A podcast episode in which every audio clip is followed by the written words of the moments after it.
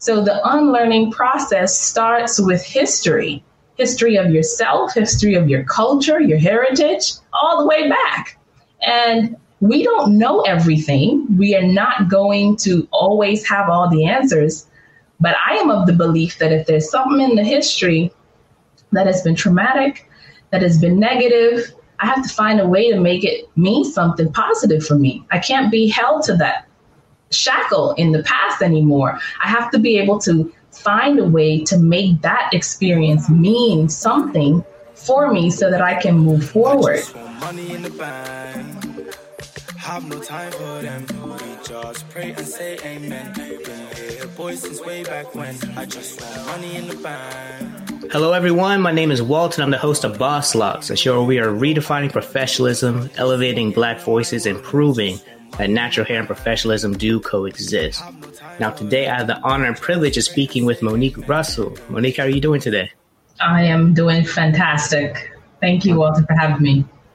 Oh yes, I'm I'm really excited to have you on. And um, for those who don't know, Monique is a communication specialist who helps individuals and teams learn how to improve their communication skills and turn things like likes to loves in their business and life. And she's worked with all sorts of types of groups and companies such as the CDC, Equifax, Verizon, and many more.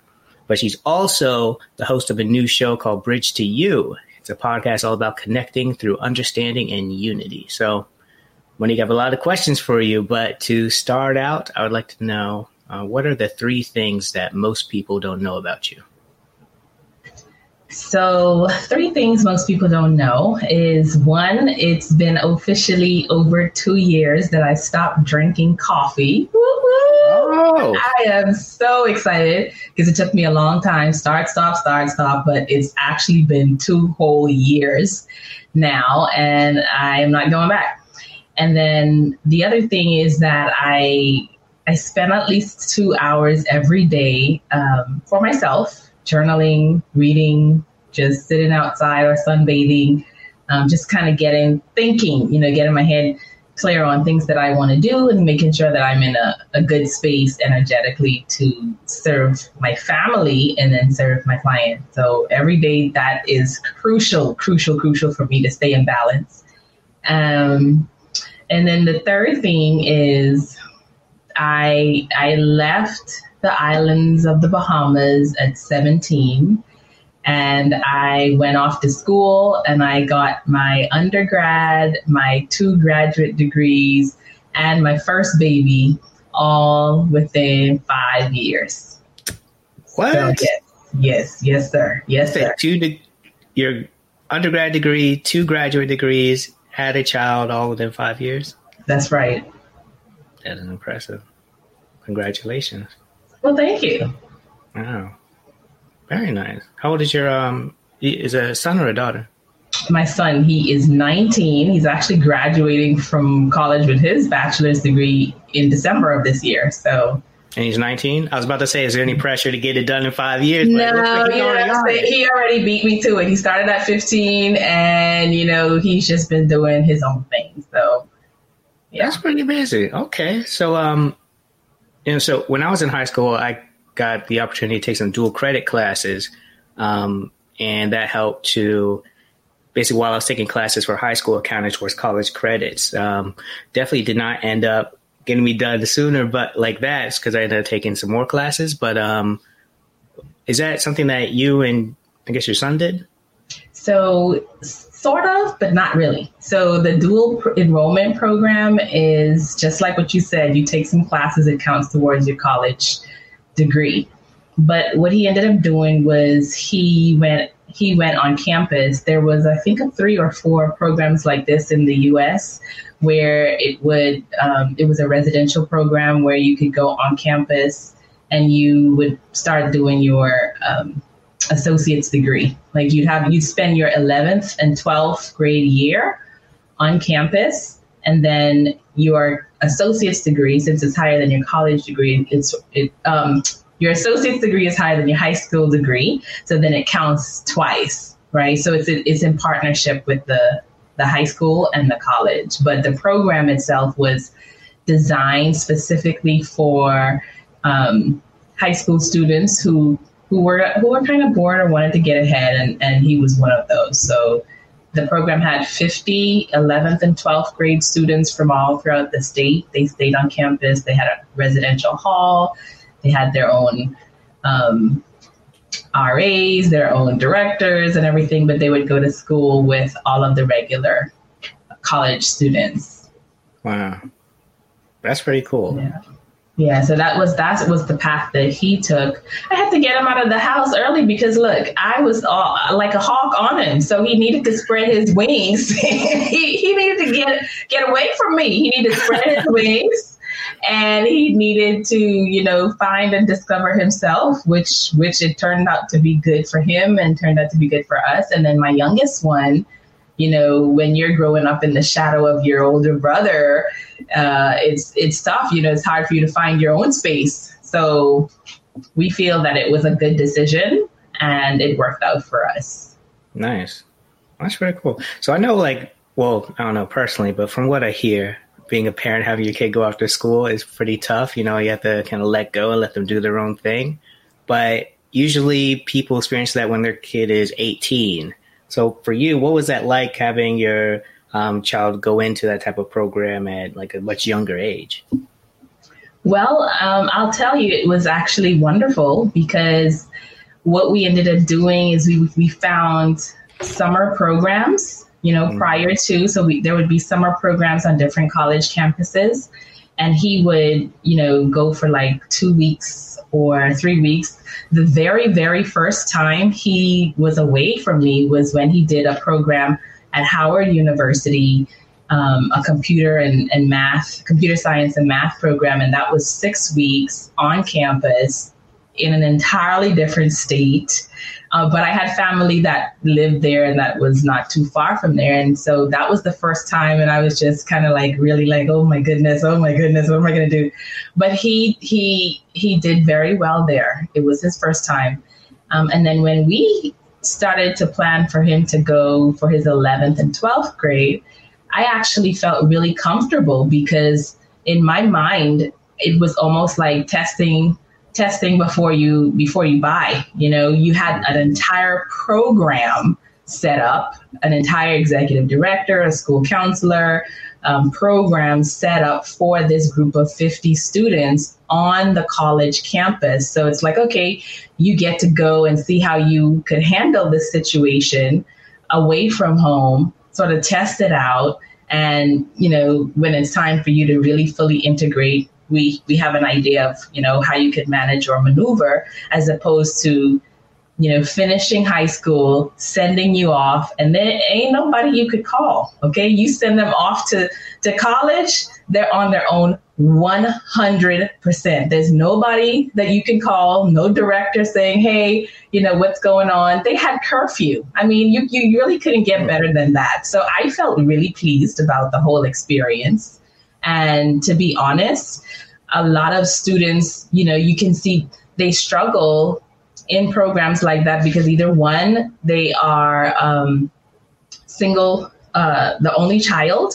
And so having to share a room with someone else was a different, you know, experience. Or they were used to being guided pretty much micromanaged every second. So when they now had the freedom, they would stay up till two, three and not go to class. So these are smart, high performing students who now had their wings spread a little bit.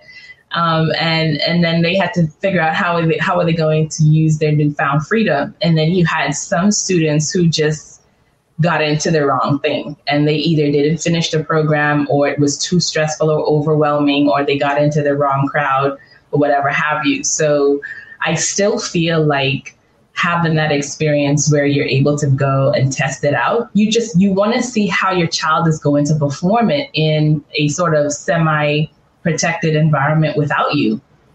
So for me, I think it worked well. Nice. Yeah, that's pretty awesome. Um, yeah, for all those reasons, like even when people don't necessarily make it through quote unquote successful, I think that's a great learning opportunities. I know um, when I was in college, there's a lot of people who change majors, and that's that's fine. It's always great when you realize, okay, what I'm doing, I don't really care for, but that's like you're already in the program, already spent money doing it. So if you could learn that even younger, like when you go into school or whatever you decide to do afterwards, you're just already like heightened focus. You know what you want to do. Like I remember, I think when I was in high school, yeah, I wanted to be an architect. And my mom, she had a school, and one of the parents was an architect in Charleston at a really nice firm. So um, I got to shadow him for a week, and I quickly learned that yeah, this is actually is really cool, but it's n- not for you. I do not want to do it. One had to study math a lot. Math was definitely my worst subject in school at that time. So um, yeah, that was not for me. But it was really cool because I got to learn all the different pieces, like the people who um, um, build the blueprint, designing the like the interior design and everything, and also got to sit in on an interview I remember at the end of the interview, uh, the guy turned to me like, "Well, do you have any questions for him?" I was like, uh, "No, no, I, I, think you got it." cool. I really got to see everything. It sounds like you know that program is like another example of it to be able to um, put you in something where you actually are learning and advancing, but you kind of get to test the waters out, like you said. Mm-hmm. Yeah. yeah, I think so. I think it's great. You want you want the kids to fail fast. You want them to fail fast and fail when they are close to you, as opposed to going way off and failing and mm-hmm. and have no support through that failing process. So that's that's, right. that's how I feel. Expose them to as many things as possible. You can only learn from it. So that's my viewpoint. I like that. I like that. And speaking of like failures and lessons learned, um, I think like so this year's been just insane in every way possible. Um, and I think we've been looking at like a lot of L's, but I've also seen a lot of people who really found growth, like including myself. Like this launched because 2020 messed some things up, and I just realized, okay, let me just go ahead and launch it. So, um, I'm wondering in your life this year, what have been some wins and lessons learned? So I feel like 2020 has just accelerated so much, accelerated so much in so many different areas.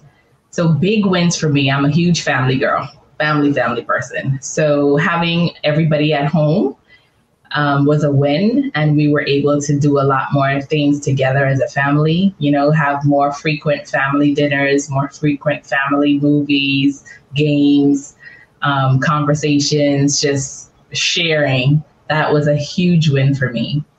And then, as far as like professionally, I mean, I have done virtual work coaching for for a while but as far as the training, the in-person training and the in-person speaking, I pretty much would would do most of that. And a lot of my my appointments got postponed or canceled.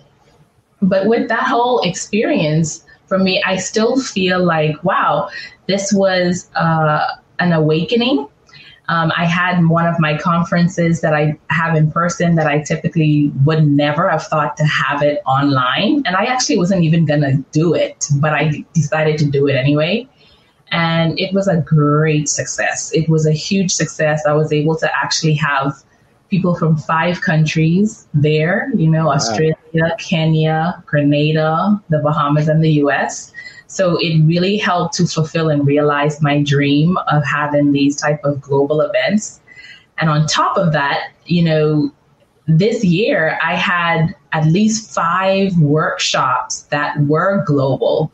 Um, the international audience was present, and it created a much more uh, rich, rewarding, and networking experience. And I had that, you know, I've had that. That's on my goal list for forever. I really wanted to focus more on doing global work. So for me in that area, 2020, the, the wave of change, I decided that I wanted to ride that wave and not let the wave crash on me. And so those were the things that accelerated a lot of my goals and personally and professionally.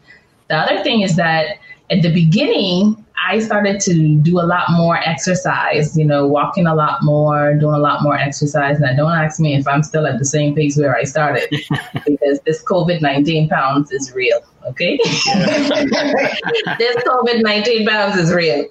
But I did more walking, um, you know, just being more mindful, definitely a lot more uh, reflecting and pruning, like radical pruning, you know, of of people, of projects, of places and things in my life. So I feel like 2020 has really helped to shift some perspective. It helped me to launch my podcast, Bridge to You. Oh my goodness, I would have never ever thought of doing that. People would always say, Oh, you need to launch a podcast. You need to launch a podcast. You need to launch a podcast. You need to do a TED Talk. No, why? I don't feel like it. I don't want to. I want to be a guest. I don't want to be the host.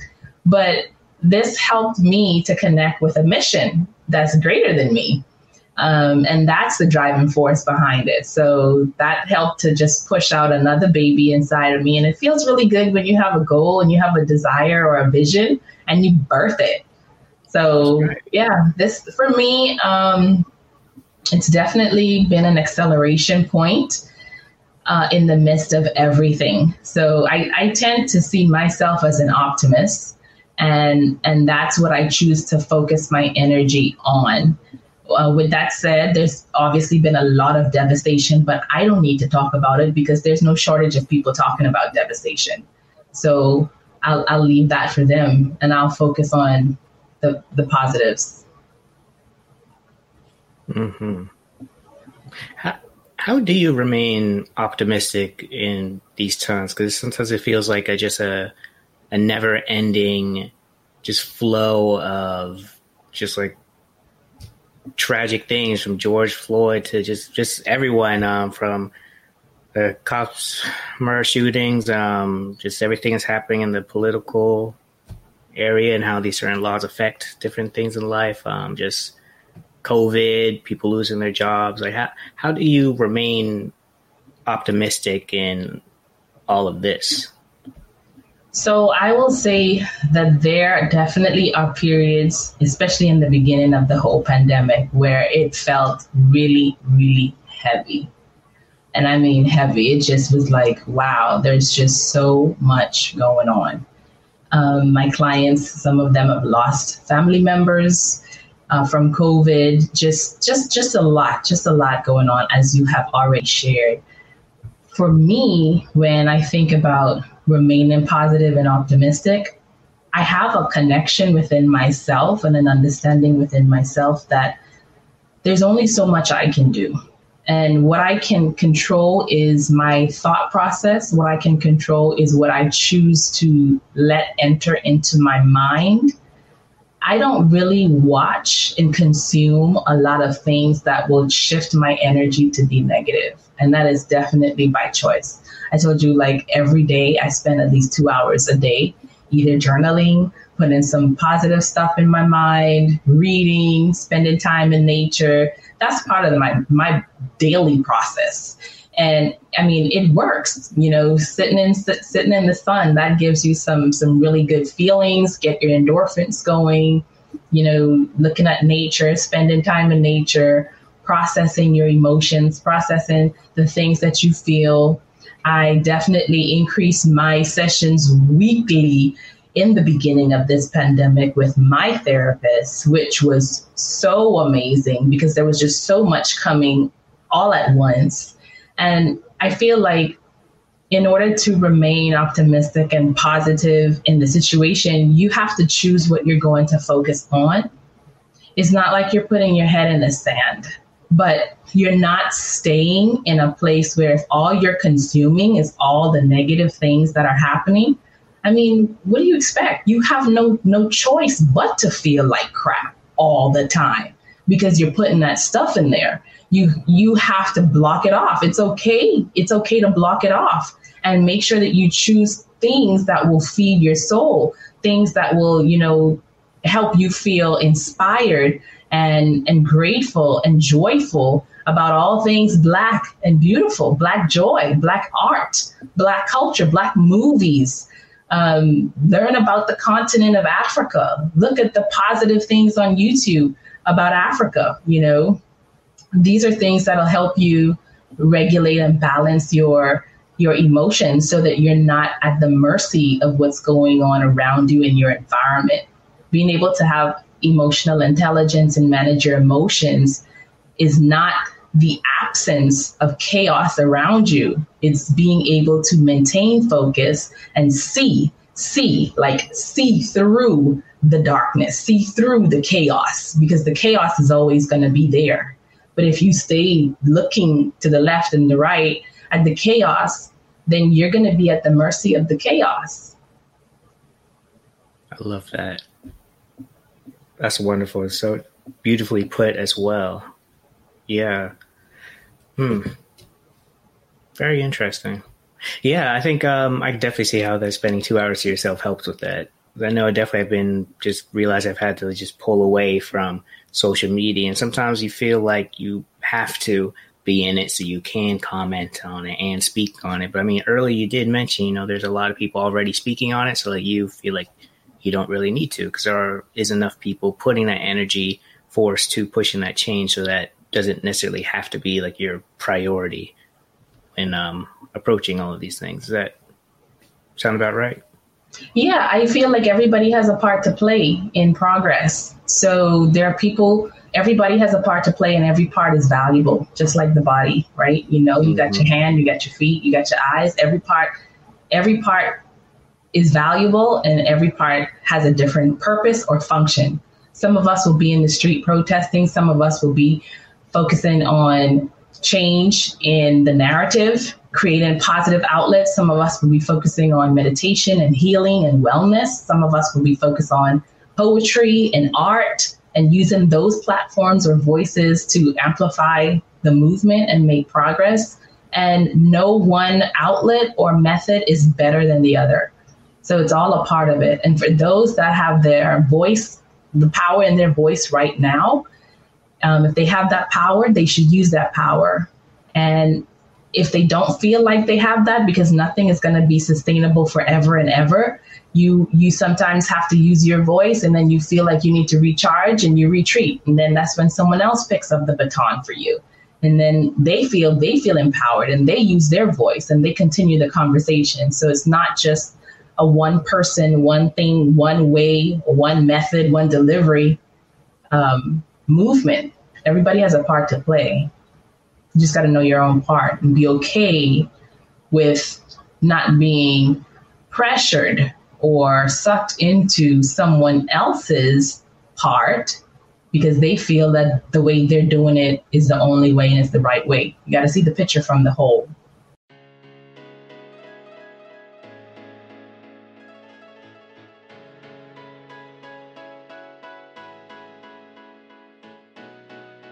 Hey, I want to take a quick break to tell you about a Facebook group we've put together called Working While Black. It's the number one group for black professionals, creatives, entrepreneurs, and people in the workforce to connect, learn, and support each other's growth. It's an extension of this very podcast and will be a place to dive deeper into topics discussed on this show, as well as having the opportunity to participate in a live Working While Black series that addresses the black experience in the workplace. Now, if you're feeling this, then you'll want to join immediately because we're naming the first 50 people to join as the founding members who will get special privileges as the group grows. Now, you can join today by searching for Boss Locks Working While Black. And also, to just make it real easy on you, if you click the link in the description, it'll take you to our site you can learn about our guests and everything that they're doing, but also you'll see really easy instruction on how to join the group. I'm talking about like a click of a button and boom, like you're there. So, you know, it, it's free, it's easy, and it's built to support black growth. So join today, and I'm looking forward to see you there. Now, thank you very much for listening, and now back to our show.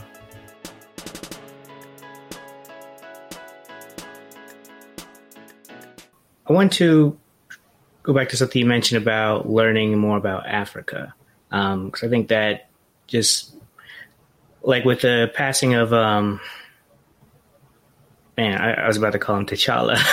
the passing of Chadwick Boseman, um, you just go back to thinking about Wakanda or Black Panther and Wakanda and what that movie meant because it wasn't even about just about Black Panther, but it just did so much more to take all like the beauty and the culture from all these different places in Africa to create something special. And um, you mentioned that you spent some time in Nigeria. Um, so I'm wondering from kind of your perspective, like what, or actually, let me back up a little bit more. Um, when in your life were you spending time in Nigeria? Well, I'm half Nigerian, so my dad is from Nigeria. My mom's okay. from the Bahamas, even though I grew up in the Bahamas. And when I mean, I came back in January from from a trip this year, oh, and I had and had planned to go back, but hey, COVID, COVID stopped us. So So who knows? But I am definitely looking forward to going back and being of service and doing more work. And definitely, I think I told one of my friends yesterday, I was like, look, out of the 54, 50, 55 countries in Africa, my next goal is to at least visit half, right? So I want to be able to visit at least half of the countries um, because they all have their own rich beauty. And you have to understand that what you see in the media is not the true reflection of what the continent is about. In fact, there is a um, there's a YouTuber, a really a famous YouTuber, uh, Wode Maya. Uh, you can check him out on YouTube, and you'll get to see a glimpse of some of the the beauty in the other countries in Africa. So it's inspiring. Um, you'll you'll you'll be eye eye your eyes will be opened, um, and you'll be curious. Hmm. Interesting. What were some of the things that you found that you were starting to be curious about? Well, I guess you know you've had that Nigerian influence for a long time, so I think it could be different from you. But um, when you think of like going to Africa and learning and the curiosity, like what are some things that were you felt kind of drawn to? Well, I wouldn't. I wouldn't even say so. I my first touchdown in Africa was not Nigeria. That actually came later. Oh. But my first touchdown was was when I was in college, um, and and actually I ended up when I was doing one of my graduate degrees. I was also working as a multicultural student consultant with Baby in tow, and I ended up um, chaperoning a group of students to South Africa. That was my oh, first wow. touchdown in the whole continent, South Africa.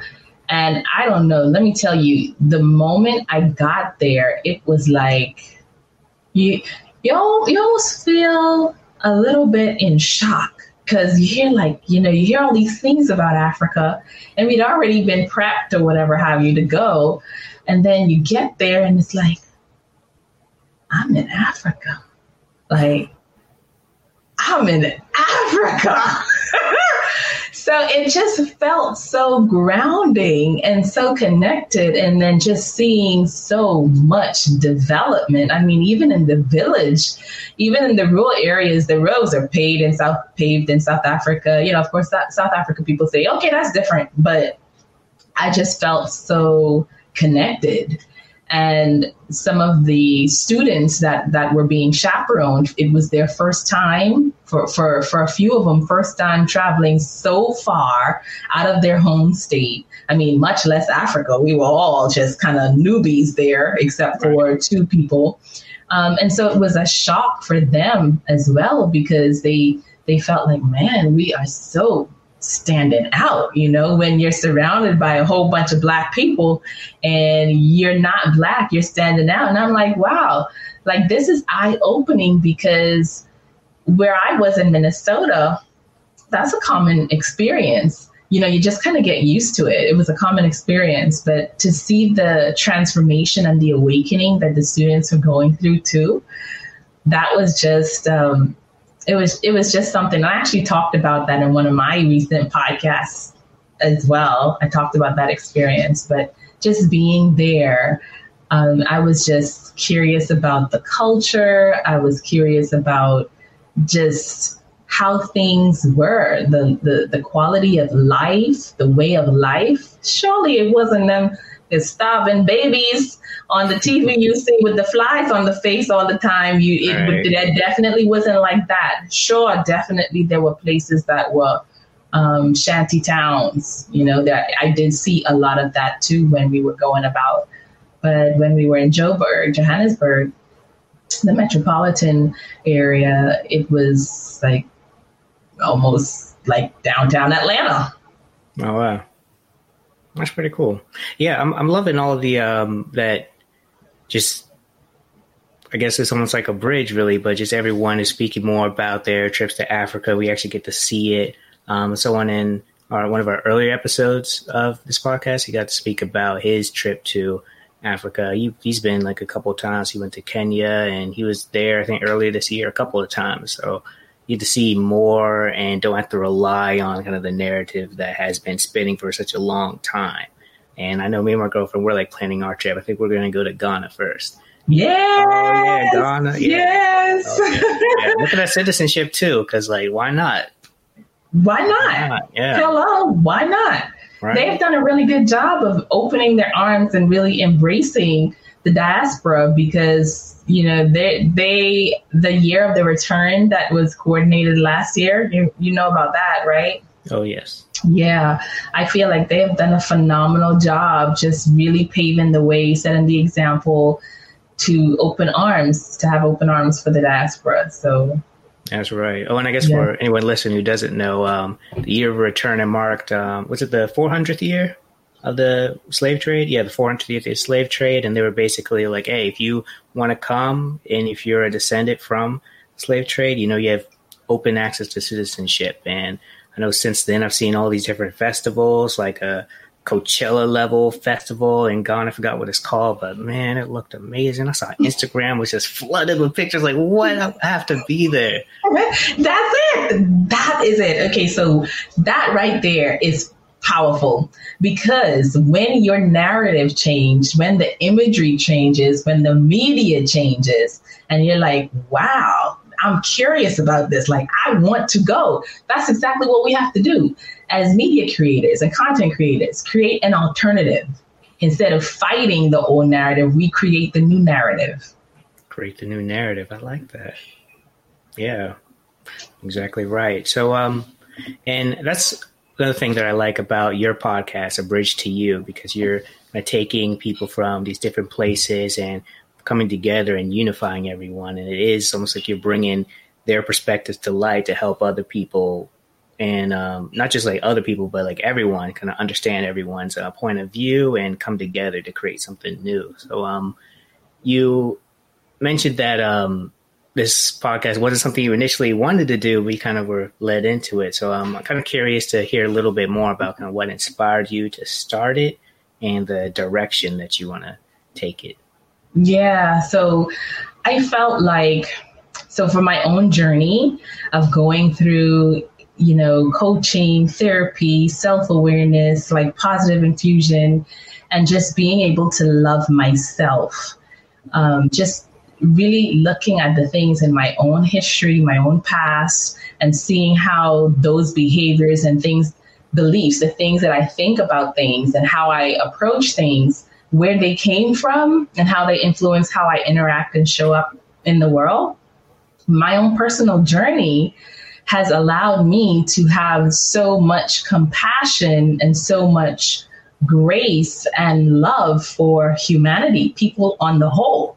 So it's not a place of where um, I, I feel connected because you know you've made you've made it to the top of your career ladder or you have a write up in Forbes or I, in fact I don't I really don't care about any of those. Like I those don't impress me at all.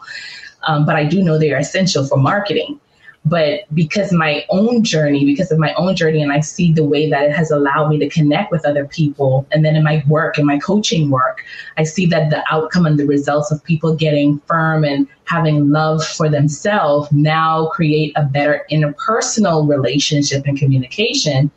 I felt like I wanted this podcast to be a catalyst or an outlet for people to see um, the stories, to see and hear the stories of people who have gone through their own transformation. Because I would often hear, you know, the regurgitated narrative black people don't get along, black people don't support each other, black people don't get together, black people don't this, black people don't that. And I'm like, I know a lot of black people that don't think like that. And I didn't know a lot of black people that didn't think like that when I didn't think like that. You know, when I was in that space where I felt like, yeah, black people just don't want to do this. In fact, I had a coach tell me my clients I should work with black women. I was like, uh-uh, I ain't working with them. They angry, they mad, they don't want to pay, da, da, da. call it as foolishness. But as I went through my own process, I started to see things differently. I started to attract those people that my coach was able to say, you know, this is this is the folks that you're going to be working with. So I just wanted to create this um, this platform for people to share their stories. We're not doing this traditional teaching form where we need to get together. We need to love each other. We need to, we need to, we need to. We're not teaching from a traditional model of what what needs to be done. But we are teaching and inspiring through the lived stories of these individuals. Because they thought one way but something happened some awakening happened something transpired and they now think a different way in terms of black unity and black love worldwide. So through their stories, the listeners will be curious, just like you were curious about going to Ghana. They'll be curious and they'll be um, interested and excited to learn more about how they could go on their own transformational journey and then allow them to have so much more opportunities and so much deeper and rich connection when they're not having so much division externally. Because that external is just a reflection of the internal that's the direction that I see the show going. I see it helping to re educate uh, Black people all over. I see it in, in universities and schools. Um, I see it ha- conversations about different episodes happening all over. That's that's the direction that I see it. I love that. I love that. I think, um, and, and I'm glad you shared kind of your own personal story and process of unlearning because um, part of this show is to empower people. It's also to prove to the world that you know Black people can ex- coexist in your spaces and our spaces as professional as can be without changing ourselves. But it's also an opportunity for Black people to unlearn things that they've been taught or developed over time. Mm-hmm. And I really liked you sharing your story about initially thinking like, oh, I don't necessarily want to work with black people, but you realize shortly afterwards, okay, this is actually something kind of internal that you have to work through. And here you are creating spaces for Black people. Um, what is can you, can you talk a little bit more about kind of that process of unlearning? So I believe that you have to understand your history. You have to look at yourself as a project. You have to put yourself on the on the operating table and you have to understand everything about yourself from beginning to end as much as you can.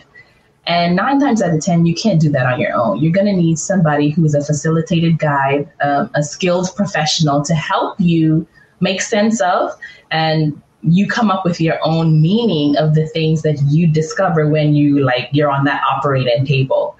I hear a lot of times people say, you know, don't worry about the past, look to the future, forward, forward, forward, forward, forward, forward. But that's a trap. You know, that that is a trap.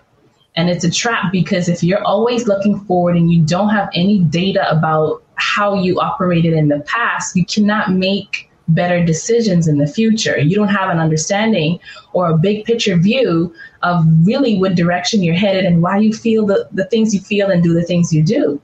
It's almost like you're back back uh, packing or you're hiking and there's this mountainous valley um, area and you know you can go up to the top of a, a hill or a mountain and you can kind of look down and see okay this path has a, a river that i may need to you know cross but if i go to the left and turn around to the right i can go across that point without crossing the river.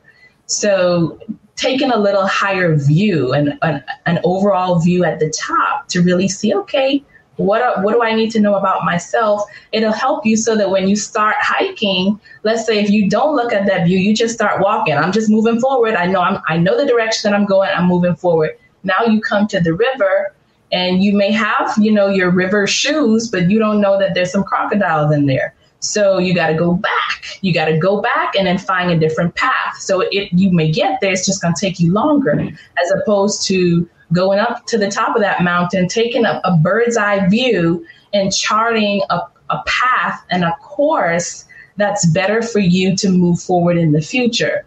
So I feel like you have to look back at your past, your genealogy, your history, the patterns, the patterns within your family, the things that pass down generationally, so that you can see if you're operating from the default behavior or if your beliefs have been influenced by something that's no longer applicable to you.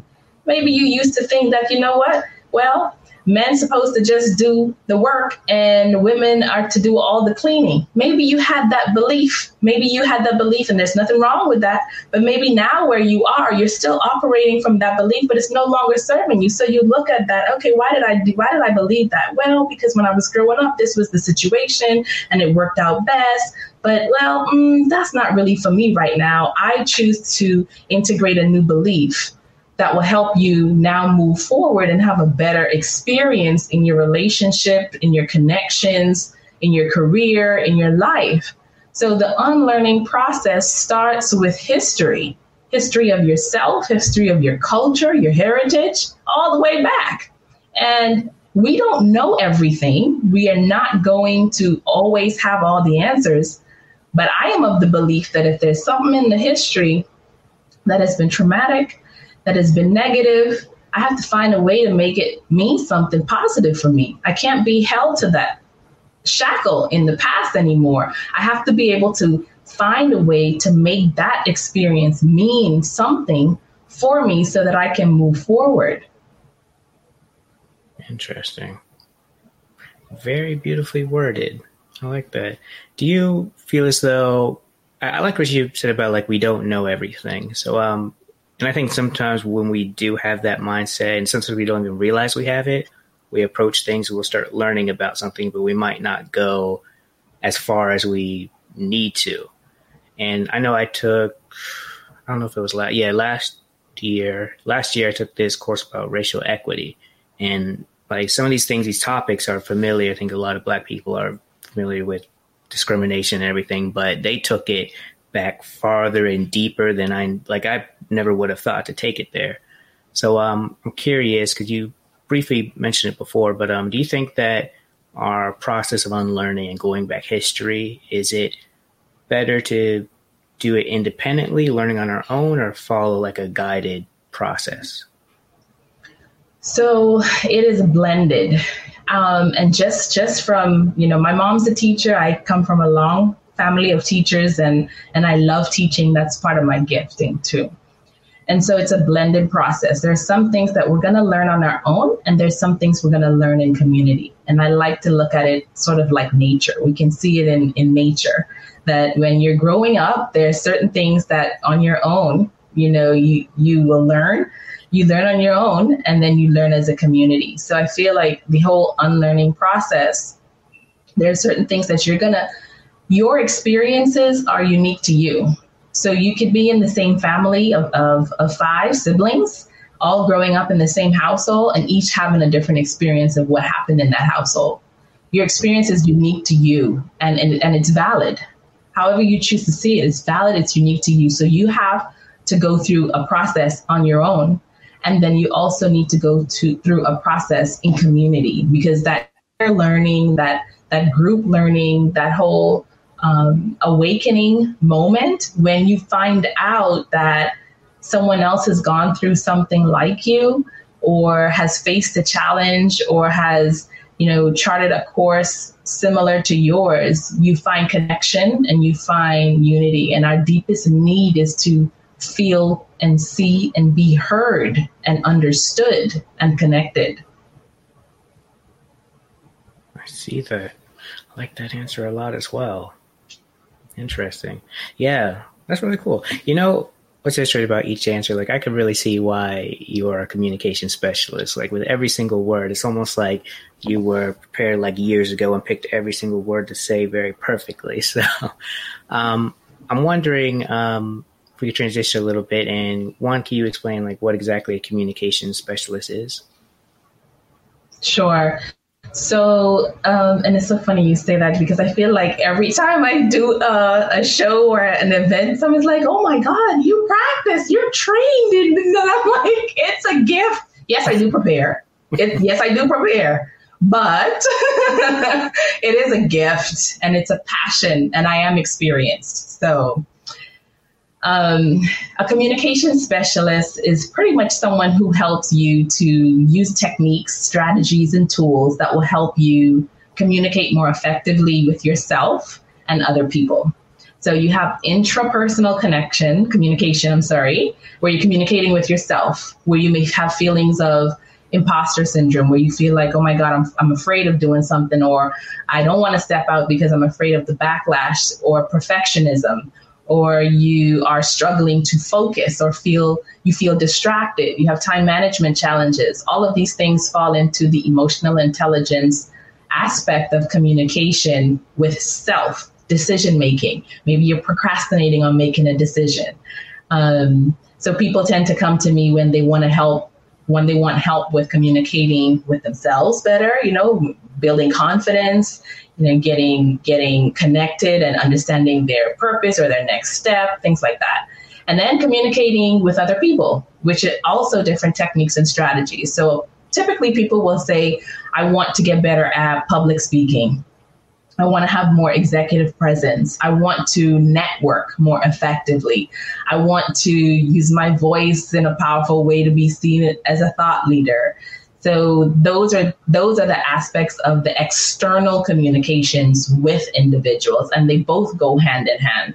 So communication specialist really just helps you to have techniques and strategies that that tap into those areas of yourself so that you can have a better connection and relationship uh, with others at home and at work. Nice. So, when did you realize that this is something that you want to do? I started speaking at the age of eight. But I always say age of three because with my, my dolls and my stuffed animals I was teaching, they were always in class and I had to put them in class.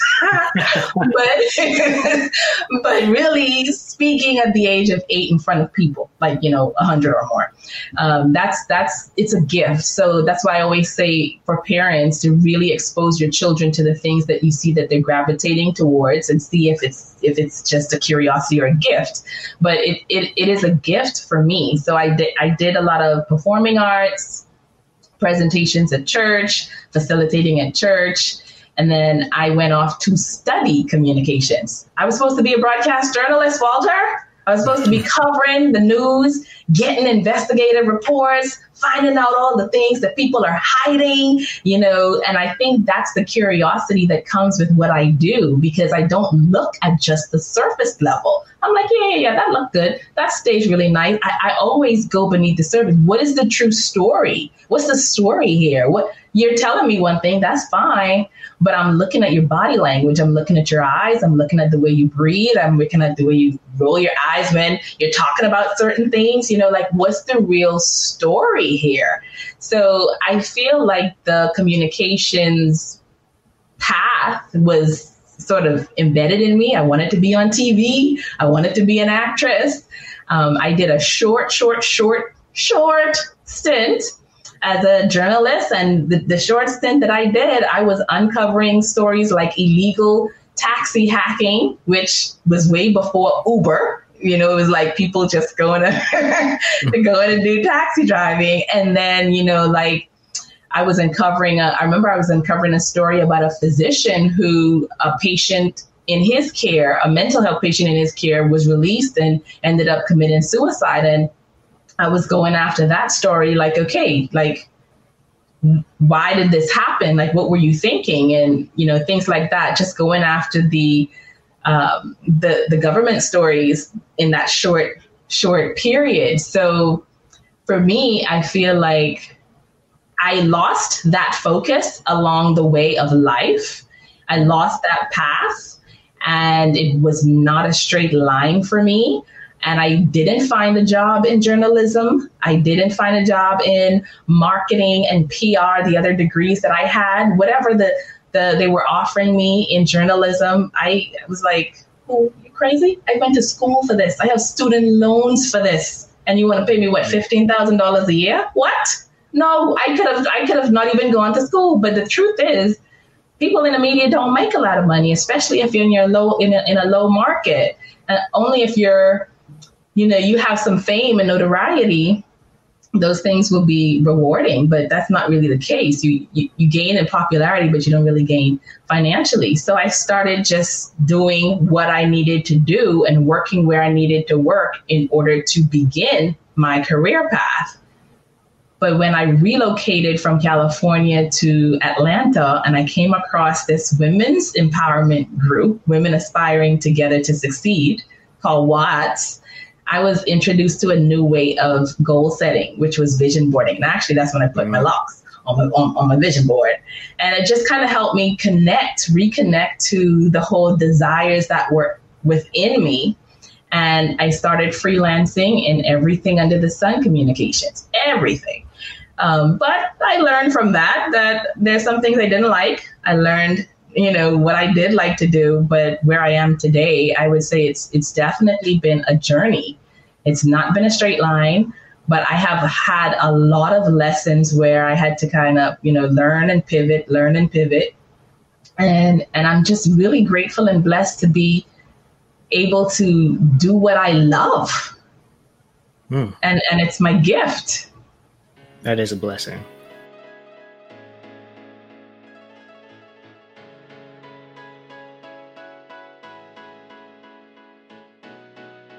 Hey, I want to take a quick break to tell you about a Facebook group we've put together called Working While Black. It's the number one group for black professionals, creatives, entrepreneurs, and people in the workforce to connect, learn, and support each other's growth.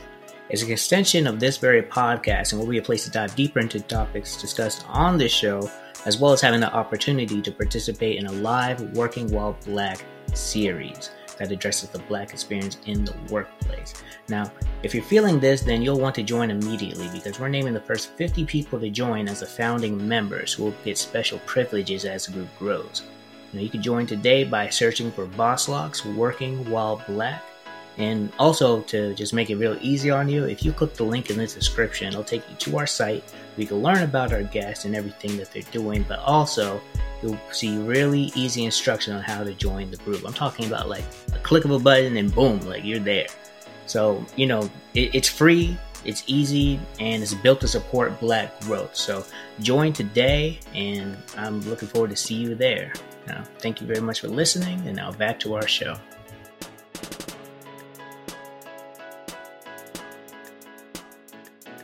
Found your gift. That's pretty. That's a very interesting journey. I love it. A lot of lessons learned there. Um, do you remember what else was on your vision board besides locks?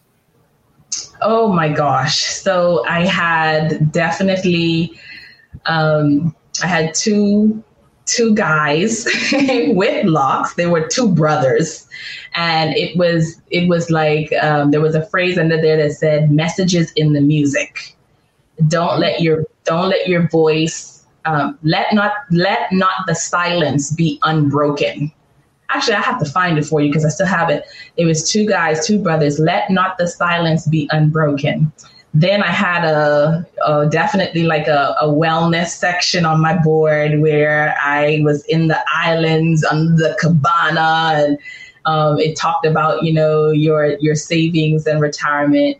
And then um, I had a bed and breakfast on the other side there. I had a very lush garden with a um, water fountain, like, you know, garden filled with beautiful flowers and water fountain in the middle. Um, I had quality versus quantity, just words right there. Mm. I had should you stay or should you go, which was at that time I was in my corporate role and I was like, uh, so it was speaking out to me. It was speaking to me. Um, yeah, those are some of the things that I remember very vivid, vividly on that first board, in addition to my my locks. So, and then three months later, after that board, I started my lock journey. So, yeah. Nice. That's pretty cool. I remember um, before when we spoke, you were talking about some of um, the what kind of built up to starting your lock journey. So, um, can you share a little bit about what inspired you to put it on the vision board? Oh, I don't even remember what we said, but I do know that before then, I used to look at a, a, lot of people with their locks and just be in awe and admiration. Like, you know, I really want to do that. I really want to do that. Um, but if I take it all the way back, I do believe that you know when I was when I was in high school, I had a boyfriend who was a Rasta. Did I tell you this? Mm-hmm. Yeah, okay. I had a boyfriend who was a Rastafarian, and you know, the Rastafarians believe in everything beautiful, everything black, everything is black is beautiful. And they, I mean, him and his friends, they would always be affirming and edifying me with, you know, just empress and daughter and this and all of that stuff. And I just felt like when I when I read Bob Marley's story and I really connected to his music and then I saw like Lauryn Hill and I saw how, how she was just um, brave using her voice and expressing herself, her true self. I just felt like, wow, this is this is a symbol or a sign or element of of strength. And so for me, the the lock journey very much was not a fashion statement at all. It was it was sort of a journey to self, a connection to self. And ever since I did it, I just felt, I don't know, I felt, I felt strong. There's so much, there's so much power and identity that goes into our hair. And for me, that journey was, it was, it was a really, it was like, I'm coming out, guys, I'm coming out. I'm coming out with the gates, coming out with everything swinging. It's, it's now or never. Because I think you're afraid to do it because you don't know how you're going to be received. And you hear everybody around you saying you shouldn't do that or that's not professional. Nobody's going to hire you. But they've just been so conditioned with internalized oppression that when they see someone else trying to speak out and express their authentic self, it creates this um, instinctive reaction to try and want to protect, but it's really protecting out of fear. So, yeah. Yeah. I love that. Yeah, I always look at that. Like a lot of the things that we're kind of taught not to do is really just our fears kind of projecting onto others. And while that's understandable, we definitely have to start acknowledging it more, and speak on it. Um, and you mentioned one thing that people say, like, you know, it's not professional. And one of our main uh, missions with Bosslocks is to redefine professionalism, just the, the term and the perspective around it, because the actual definition has really nothing to do with how a lot of people see it. So um, I'm wondering, in your own perspective and in your own words, um, how do you define professionalism? Okay. But can I ask you a question? Mm-hmm. What is it defined as? Defined as? I'm actually not going to paraphrase. I'm going to look it up and give you the exact definition. While while you're looking for that, I'll just tell you what I think it it professional means. Because before, I actually I actually had to sit and think about that question. I was like, hmm, what is what is professional? Because people tend to use it as a cover up for so many different things. Like, and it can mean different things to different people. But to me, when I sat down and really thought about what that meant for me, I felt like professional means that you honor your word number one. Like if you say you're going to do something you're going to do it. And if you're not able to do it you're going to say i can't do it. Or you give people heads up ahead of time and you treat people the way that you want to be treated. You have respect for where you are in terms of you know your work ethic and your commitment your commitment to yourself and your commitment to the things that you promise or say and definitely, I think professionalism includes a lot of uh, communication skills. So you got to understand the environments that you're in. You have to understand the cultures that you're around and be able to navigate, be able to navigate successfully. It's not about, okay, this is me, this is where I am, and everybody needs to bow to me because that's it. No, you need to figure out where you are because if you are in a different country and they speak a different language, you're not going to say, I speak English. You're going to find out what you need to say so you can connect and move the communication forward.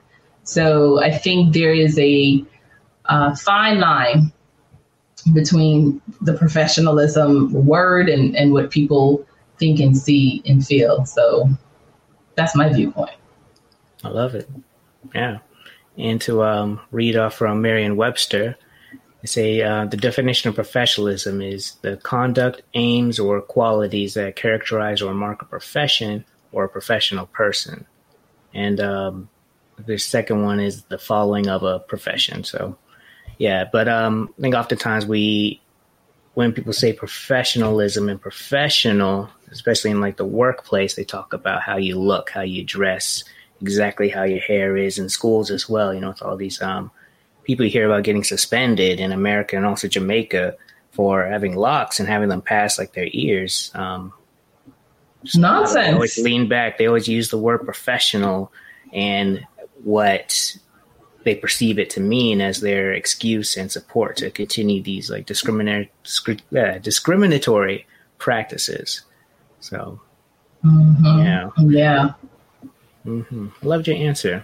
Um, so you start when you started your law. Were you? Did you already have natural hair? Yeah, mm-hmm. I had natural hair. I I've been natural pretty much ninety percent of the time in my life.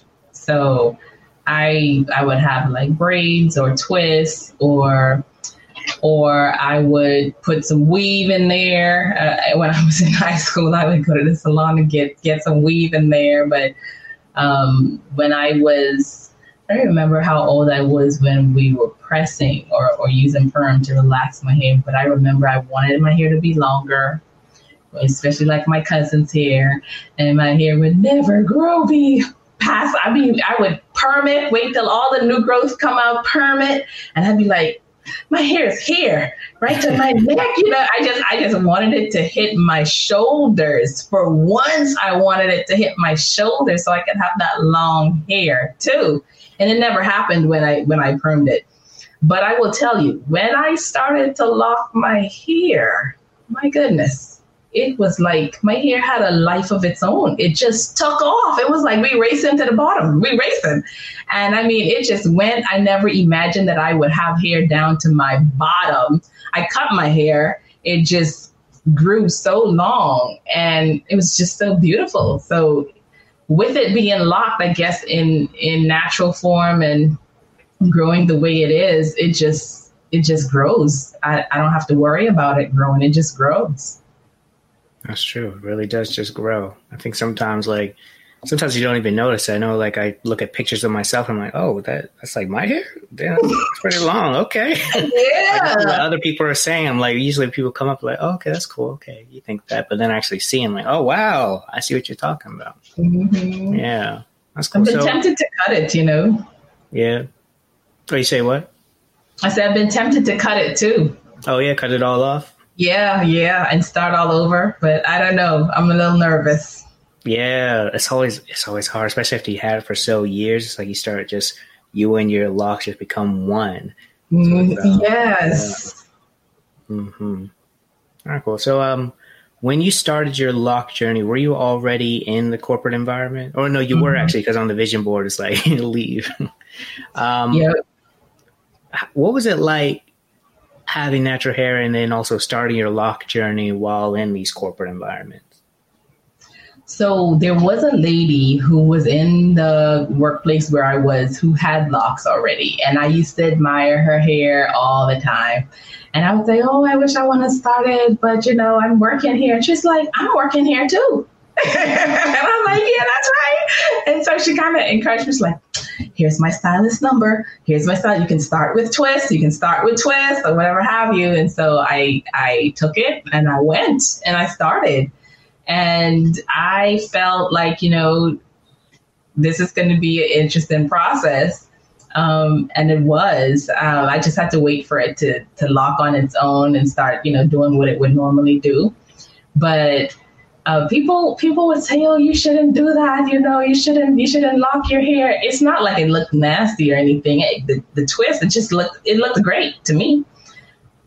Um, but I remember one time one of the managers, he was from South Africa, and he said, "You know, sometimes you just have to conform."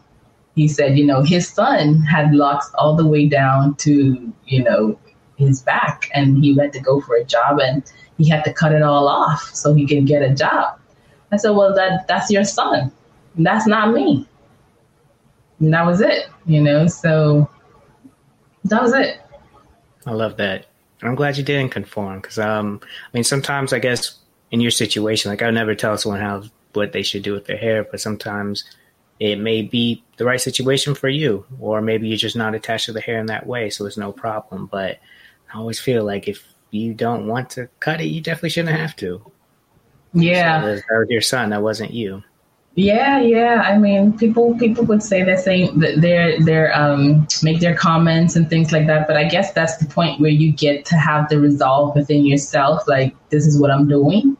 I tell you, like I hadn't done it for a long time. I was thinking about it, dreaming about it, but it was something about seeing that in the visual form of the visualization on the vision board and being in community with the women talking about this was something that I wanted to do and try and explore and being affirmed and supported with whatever goal and desire I had within myself. I think those things played a part of it. And then just having that lady at the job say, Hey, I'm doing it. Like, here's my stylist.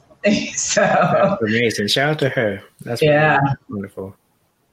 That's part of what I um, this existed was an opportunity to show that other people like these people do exist in these environments. Like hair discrimination is a real thing, so you might experience it, but at the same time, here are some people who are thriving. It is real. I mean, maybe I may have missed out on some opportunities to advance there because of it. Probably, who knows for sure? Probably. But I still look back at everything and I think it all works out the way it's supposed to. So I don't have any regrets with my hair. Um, I've had a lot of opportunities with my hair. So I'm still doing what I love. Wonderful. So, um, what's, and you already kind of touched on it a bit, but um, what's one thing that you would recommend to somebody who is thinking about starting locks or thinking about going natural, but it's having some um, concern or it's um, just uncomfortable with actually jumping for the for the natural hair journey. What? You know what I'm gonna say. Do it! Do it! Do it! Do it! What you waiting for? Do it! Do it! Do it! Just do it. I mean, what's the worst that could happen? Seriously, you could change it what's the worst that could happen? But if you feel like going, I, I interviewed someone yesterday and she talked about, you know, having the hair, uh, wanting wanting to have natural hair. And, you know, years later, she just looked in the mirror one day and she was just like, you know what, I'm done with this. And she went to the hair salon, chopped everything off, and started fresh, just started fresh. And that was the beginning of her embracing herself. And from that self love, self embrace uh, embracing gesture or action, now she started advocating for other people, connecting with other people, and seeing th- seeing things differently. There's so much interconnection between our identity, how we see ourselves, and how we connect with other people. So I would say if you are on the fence, get off the fence, jump, and just you know take that action and a step because there's never going to be a right time uh, or a perfect time to do it. And the, the truth is, you can always change. You know, it's not permanent. You can change if you don't like it. That's true. That's very true. Um, so I just took a look at my notes, and there was something I wrote down that you mentioned um, earlier on in the episode. I wanted to touch on before we um, moved on. But um, you mentioned that you had to do a lot of like radical pruning during this uh, year. Can you um, touch on like how like what is that pro- so what does it mean to you to do radical pruning? Um, so one of the things i would say is i would de- definitely just take a look at my interactions so I tell you people places things projects. I would just look at those categories. I'd take my phone i would take my my whatsapp. I would look at groups that I was already in. Is this group um, giving me life? Am I giving it life? Can I um, can I give it life in the future? Is it is it pouring in or is it draining? How do I feel energetically with this? And if it was not, I would just remove myself from the group, remove myself from the WhatsApps, remove whatever. I'd look through my my text messages. Who am I connecting with? Who am I interacting with? And just remove, just remove them, just remove them. I look at my emails. I, you know, this is where you're getting into that whole history as, as well, right? So we talked a little bit about the whole history and understanding your past so you can make better decisions in the future.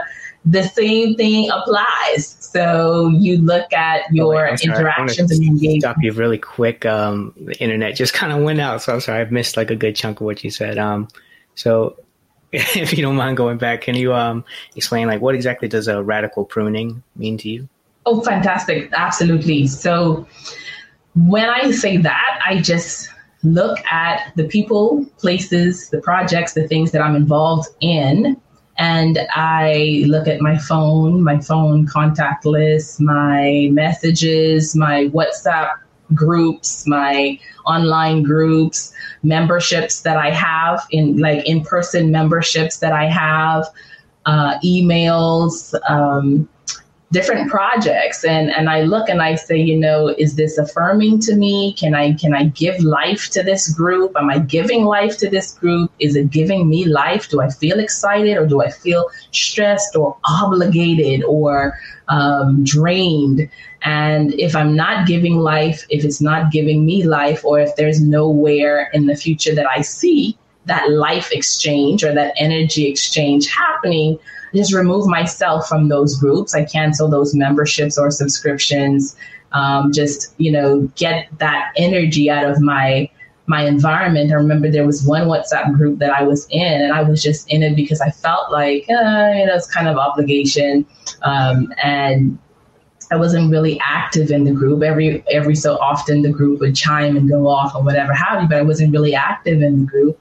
But I tell you, when I made that decision and I left said what I need to say, and I left and exited the group, it was like a giant weight just lifted because everything is energy and you have your phone. You have no idea how much energy you are carrying in your phone. So, you know, just removing yourself from those things that you're not giving life to or that are unable to give you life right now in the moment people, projects, places, things, you can free yourself up energetically and you can actually recapture um, energy that you can use and channel it toward something else. So that's that's one of the things that I would suggest. That's one of the ways that I approach a radical pruning. I love that. And I know it definitely probably seems like a random to jump all the way back there, but I was thinking about which is about radical pruning and which said just now and just everything you mentioned throughout your life. So being um, creating on that vision board, like you wanted to have locks, you wanted to leave that corporate environment, even though people were saying uh, either like don't leave or you don't want to start your lock journey. Um, just everything you're saying about communicating, um, connecting to different places in Africa, like all these different things. Sometimes you have to look, sit down and do some real radical pruning and all the advice you're getting from outside about natural hair, your personal life, your professional um, your or your career journey. Just all of that really takes a lot of radical pruning to make sure you're staying true to what you want to do and are also unlearning all that negativity in the past. So I wanted to go back and touch on that and loved everything you said. That's some very good practical advice, like from your phone, the different groups you're in. Because you're right, like different like WhatsApp uh, group chats, Facebook groups. That is, it, it can be draining if you're not in the right place for it. So thank you very much for touching on that. You're welcome. Nice. Now, um, one other question I had about your hair and your perspective on it. Um, do you consider your locks a hairstyle or a lifestyle? A lifestyle, definitely. this ain't no fashion statement. a lifestyle, it's part of me. So, but again, you know, I, I feel like my locks are my youngest son, he has only seen me with locks, so he doesn't know what I look like without locks. You know, um, it's it's a part of who I am, but I'm not. I don't feel like I'm married to it. I know that if I do cut it, I will feel some loss. I will feel like, oh my gosh, I think the first time I cut it, I cried. I cried. But, you know, it's, it's it's here. It's an extension of who we are, and um, you you know this. You can learn a lot about yourself from your hair, about what's what's going on inside you from your hair. So, very true. Oh yeah, this like I like to tell people like everything I do professionally, um, my personal growth and my natural hair growth is all connected. I mean, this very po- podcast came from me trying to figure out how I could continue to grow my hair and advance in my career, even just get a job interview without having to cut. So it is all intertwined together. And it's definitely been a journey of growth and learning. Um, so yeah, you're definitely on it. It doesn't stop if you cut it. Mm-hmm. Sure. Exactly. Like like India Arie said, I am not my hair. Right. yeah. I am not the skin. Mm-hmm. Should be someone interesting to have on the show. But um mm-hmm. yeah. All right. Well, Monique, you've given us a lot. Um, my notebook is full, and we definitely have to have like a master class with you hosting it one day, just a communication specialist, because just that internal side. I think we always want that external to be able to um, be like a master public speaker. But from what you said, I'm understanding that that doesn't happen without doing that internal work. So thank you very much for sharing all of that. I think we have a lot to learn, but um, before we go, is there anything that you wanted to touch on or speak to? No, I'm just encouraging your audience if they are on the fence to just do it. You know, um, it's never a right time, never a good time, and you know, there's there's something out there for you if you are facing closed doors or rejection or backlash because of your hair know that there is something out there for you. So just have that in your mind so that you don't feel like, oh, I'm just losing everywhere. You're already winning. You're winning with self first. And that's the first race you have to win. Everything else is just extra. Oh, love that. Winning with self. Nice. Well, um, how can everyone find you?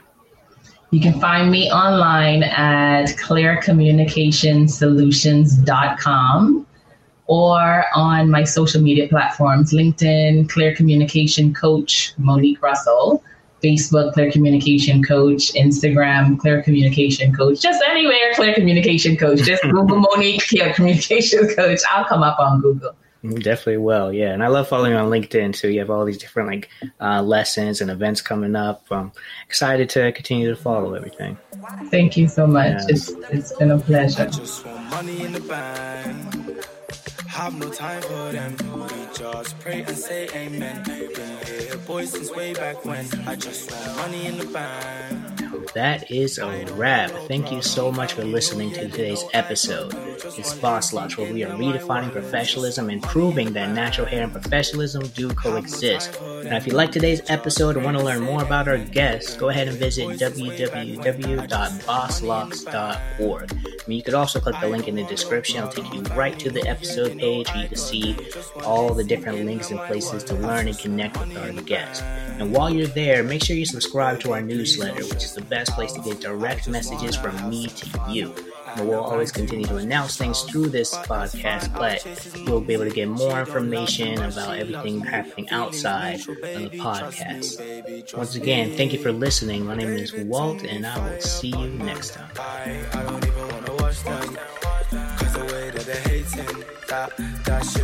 problem. David told me Tati billion. Out this world, I want other Williams. Not Serena, I'm talking about a skinny one. But a skinny one. Money in the bank. Money in the bank. I just want money in the bank. Money in the bank. I just want money in the bank. Money in the bank. I just want money in the bank.